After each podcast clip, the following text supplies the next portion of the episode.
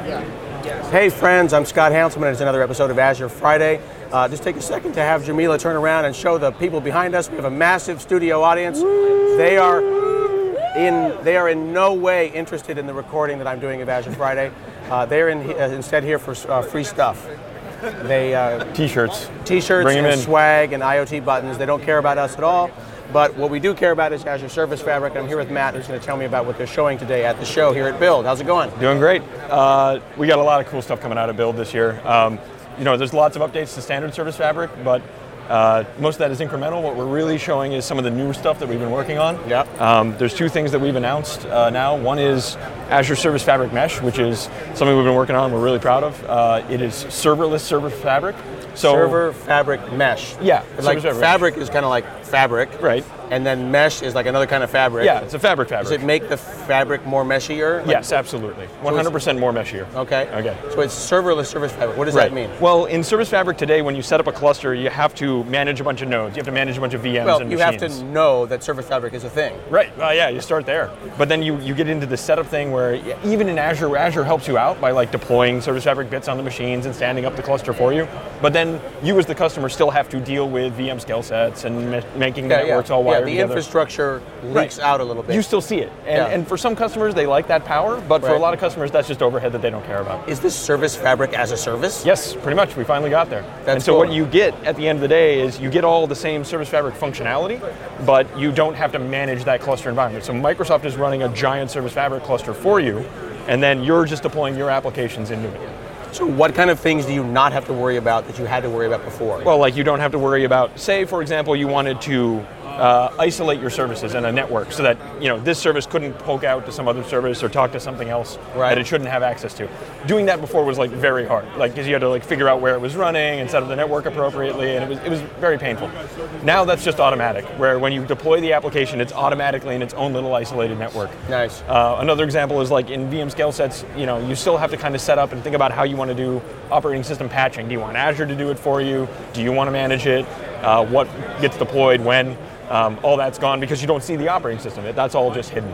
Cool. so there's a bunch of things about you know like resource sizing, figuring out uh, how and where to run your applications, what type of hardware it needed, wiring up all this infrastructure. All that just disappears, So and it's you really just a slider bar now. yeah, all slider bars. Just one big GUI of slider bars. Do you have any uh, cool demo to blow my mind with? Not at this time. Well, I mean, there's there's one running here. The, the, you, the neat thing about it is that it disappears. I think it was it was cool in Scott's keynote yesterday, or in Satya's keynote, keynote where he said the best technology disappears. Right. Right. And so this is actually right in line with that, where we're taking some of the hard parts of Service Fabric, where previously you had to make all these choices, and getting it out of your way. So you get to focus on your application, whereas previously you had to like define all these big complicated XML models and this multi-layer you know application packaging scheme.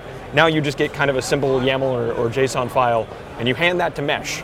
And Mesh goes, oh, well, it's this container image and it needs this many cores and this many resources, and here's the network that hooks it all up, and you're done. And you have your web front end and your stateful service backend deployed just like you would in normal Service Fabric, but I didn't have to go through all that infrastructure and cluster management. So what does this mean for existing customers of Service Fabric? Can they Yeah, that's enable great. this and turn it on and it just gets better? Yeah, so so the first thing is that almost all of the mesh capabilities in Service Service Fabric Mesh are going to be present in the core Service Fabric product. So if you have Service Fabric standalone or Service Fabric deployed in other clouds, um, all of those mesh capabilities are still going to land in that product. So you'll be able to have that same simplified application, you know, description model. You'll get all that same network isolation features, all the auto scaling stuff. All that's going to land in the in the cluster proper.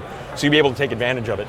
Um, for existing customers, there's also going to be an opportunity for you to think about whether or not you want to kind of shift to the new model Mm-hmm. um, and maybe take applications out of the clusters that you're running in today and move them into Mesh I so that you get rid of that you know uh, overhead of management that you have to deal with today. So you do get the best of both worlds. If you're someone who wants a, a manual stick shift car, Yep. because you get more power and more flexibility, that's great. But if you want to upgrade or move laterally Right. to an automatic shift car, Right. that's cool too. Now Yep. you have two choices. Exactly, and it's and we really see that you know there are some, uh, particularly in Service Fabric standalone, where sometimes it gets deployed into highly regulated environments, you know, banks and the like, where they're not maybe comfortable with the public cloud yet, Yep. or already have invested in a lot of on-premise hardware, on-premises hardware that they you know have an investment in or are going to maintain for a while, or it's customized in some way for their workload.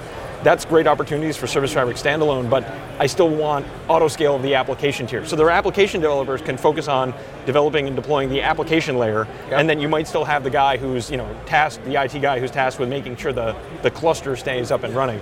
But then if you wanted to, you could take that same application description and deploy it to say Dev Test Labs in Azure or any other Azure environment because the same descriptions and the same packaging work everywhere. Very cool. So where can all the IT guys and gals go to learn about this online? Well, we've got, uh, they took my handouts, but basically if you just go Oh, to. you got handouts. Yeah, if you just go to, the first one is the Service Fabric Mesh preview. This is, this is old school, printed out paper Yep. and then focus on it. But that's a great landing page to tell you more about Service Fabric Mesh. Um, there's also great information that comes out pretty regularly on our team blog. Yep. The team blog also has a really cool thing where every now and again we announce uh, our community meetings. So we have monthly uh, stand-up meetings where uh, people on the Service Fabric team get on a Skype call and anybody can dial in and ask us questions and hear about the updates that are coming to Service Fabric. Um, so those are announced. They're the third Thursday of every month, but those are announced on the blog as well, and exactly Cool. what day and time. Um, that's great ways to stay in touch with the Service Fabric team. So it sounds like this is a great opportunity and a great time for people to jump into the Service Fabric community. Yeah, I mean, if you were daunted by all the work and setup that, that Service Fabric had before, where you didn't weren't really sure if you wanted to manage the care and feeding of your own cluster, Yep. but you were interested in some of the functionality, now it's a lot easier to dabble and play around with it.